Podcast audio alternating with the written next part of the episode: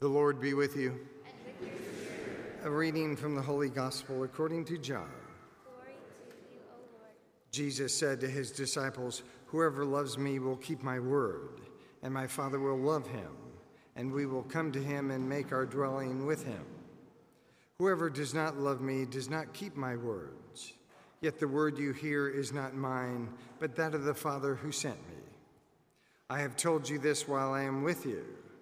The advocate, the Holy Spirit, whom the Father will send in my name, will teach you everything and remind you of all that I have told you. Peace I leave with you, my peace I give you. Not as the world gives, do I give it to you. Do not let your hearts be troubled or afraid. You heard me tell you, I am going away and I will be, come back to you. If you loved me, you would rejoice that I'm going to the Father, for the Father is greater than I. And now I have told you this before it happens, so that when it happens, you may believe. The Gospel of the Lord. Lord Peace be with you. Let's do that one more time. Peace, peace be with you. Beautiful, beautiful. I don't know if you've ever experienced this in your life, um, and maybe you experienced it this past week, maybe on several occasions, possibly. But have you ever had one of those counters in the week? I don't know, maybe it's at the workplace, maybe at school, maybe in community, maybe even in family. I'm from a family of six, where it seems like in some way, shape, or form, your peace was taken from you. Your peace was robbed in some moment due to a circumstance of some kind. Maybe, and it happens, I'm the first to raise my hand, at times our own free will. Our own free will, we choose things, and all of a sudden it robs us of our peace. Or the free will improperly used of others who we can't control. Circumstances and free will, where in some way, shape, or form, it's like our peace just like it's gone. Well, the reality is this is nobody can rob us of our peace. No circumstance can. But if we're not careful, we can give it away. We can surrender it. And what I'm talking about when I talk about the peace, I'm talking about peace in the sense of the, those raging storms that can happen in, in human hearts, in all of our hearts. Those raging storms at different moments. And the reality is, my brothers and sisters in Christ, we are still journeying through this season of Easter. We are an Easter people, just like Paul and Barnabas and Silas and those who were sent to Antioch. Last week we talked about Antioch. They're sent back to Antioch. Just as Lindsay and Abigail will be sent. You're confirmed and you're sent. You're sent out in 2022 as disciples of Jesus. We are an Easter people of joy, of peace, of hope. But we too, my brothers and sisters in Christ, journey all too often in a Good Friday world. Good Friday world. And we're called to bring the peace of Christ into our world. Peace. Let's take a look at sacred scripture. Our Lord speaking to us today. He's at the Last Supper. He's at the Last Supper, and there he is, pouring out his heart, knowing that he's going. They're wondering, Where are you going, Lord? They're hoping he's going to bring his kingdom now. He's preparing their hearts, and he says to them, as he says to us today. He speaks. If I can get the scripture, please. Thank you. Whoever loves me will keep my word, and my Father will love him, and we will come to him or her. We will come to him or her as the Holy Spirit is coming to you, Lindsay and Abigail, Gail, in a powerful way. You first communicants in a powerful way. We will come to you and make our dwelling within you. As what happens with every baptized Christian. Come temples of the Holy Spirit. Let's go on and see what our beloved Lord says to us in the today of our life. My peace I leave with you. My peace I give to you. I invite you like never before today. And maybe you lock onto it every time you come into Mass. Maybe not. I have to pay attention to it, and I'll have three Masses, my third Mass this weekend. But after we pray the Our Father, the Lord's Prayer, listen to the next prayer that I pray on behalf of the church, where I talk about anxiety and worries and all this stuff, right? And we're waiting for the hope of the coming of our Lord Jesus Christ. Then there's the moment where I talk about the apostles. I go on right before we have the exchanging of the peace. And I literally say what's up here on the, on the scripture up here. I say, as our Lord said, Peace I leave with you, my peace I give to you. We're all here for honest, we're looking for, we're searching for, we're longing for peace. And there's different moments in our life where storms can rage in our hearts. They can impact our peace. And when we lose our peace, it's like we spiral out of control and lose control, and we lose self control, which is also a fruit of the Holy Spirit. There's 12 fruits, and I'm to rattle through them real quick. You pick one of them. We're talking about peace and we're talking about self control, but there's goodness, kindness, gentleness, generosity, peace, patience, joy, charity, modesty, chastity, faithfulness, self control. Today, with Jesus coming to us, with the Father loving of us, with God dwelling in us, the fruits were invited to bear, as did Paul and Barnabas as they went around proclaiming the good news of Jesus Christ, is to bring the peace of God into our world. And if the peace is really in our hearts, if it's really in our hearts, there will be a certain degree of self control.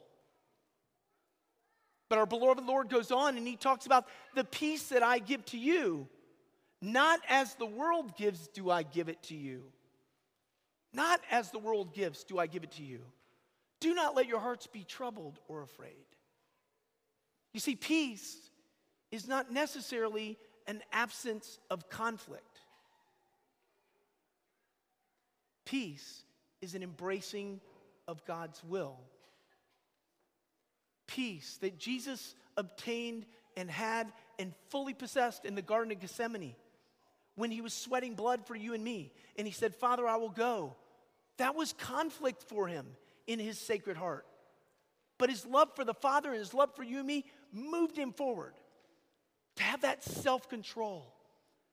The self control of Jesus nailed to the cross, the Prince of Priests, to cry out his first words Father, forgive them. They know not what they do. And he made excuses for us. What self control? Enough peace to move the hearts of the good thief next to him and the centurion who thrust his lance into him. Peace. Now, I want to share you just personal experience where if I'm not careful myself, I can lose my self control and my peace and that is on the golf course.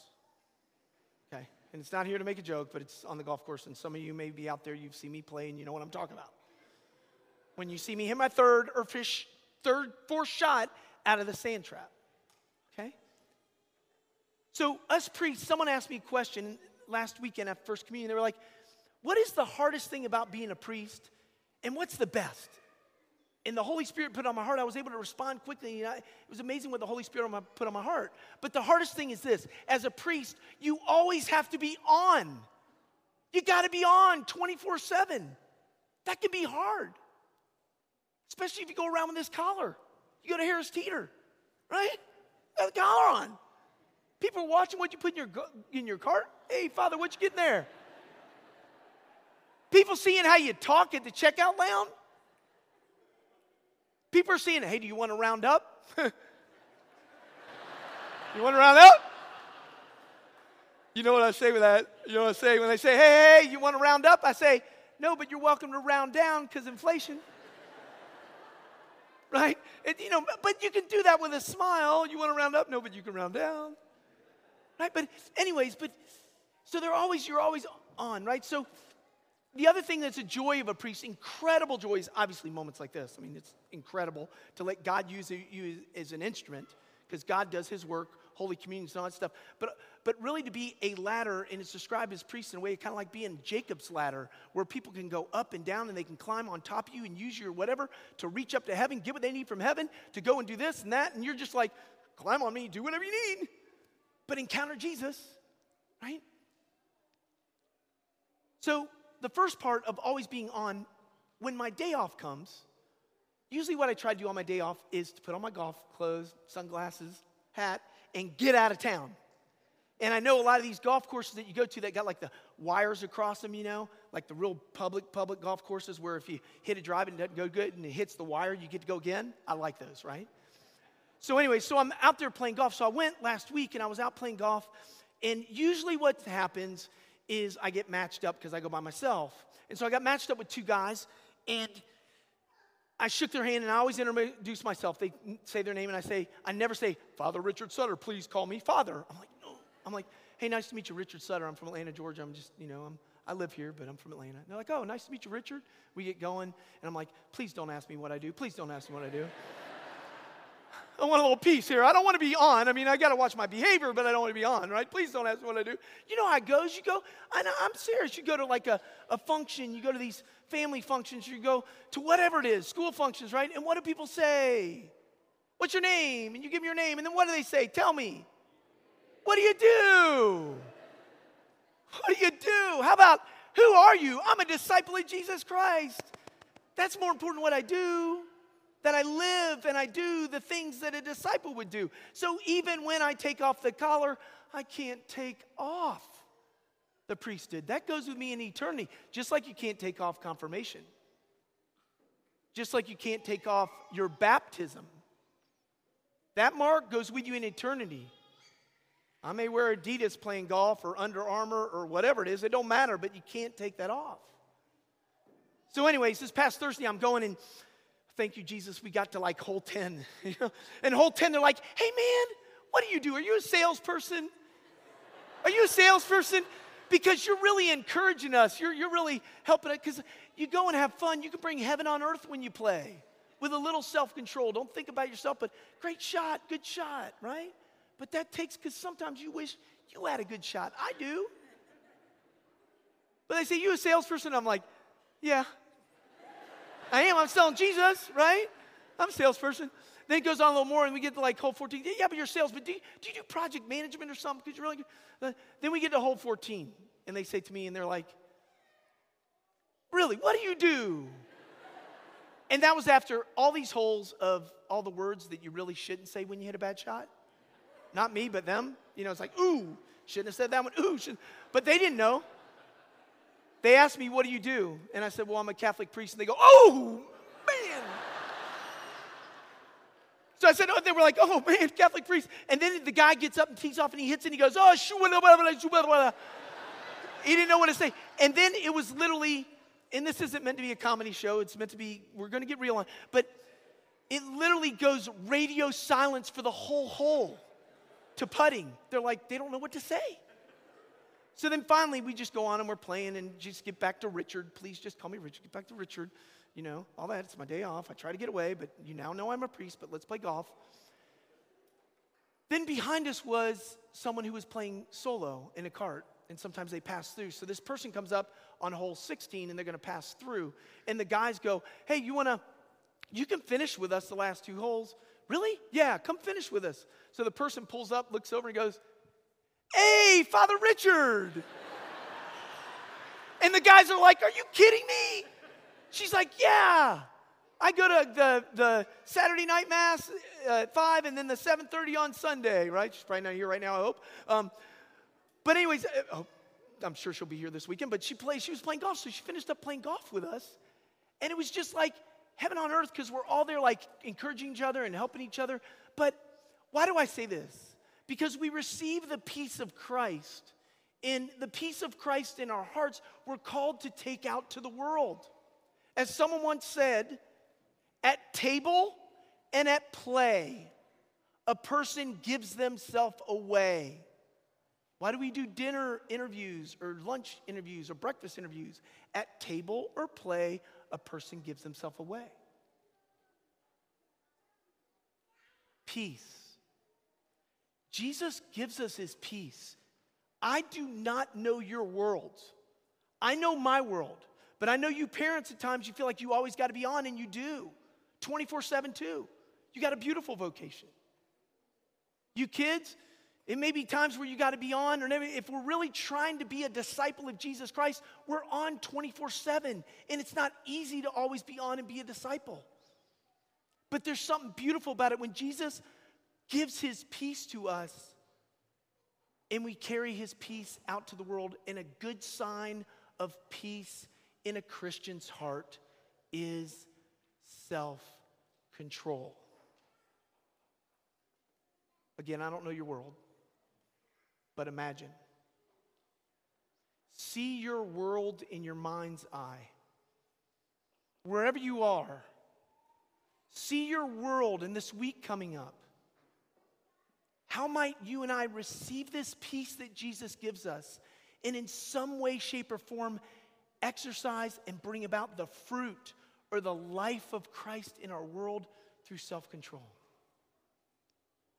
Can I this week serve someone else at table in my home or at work or at school?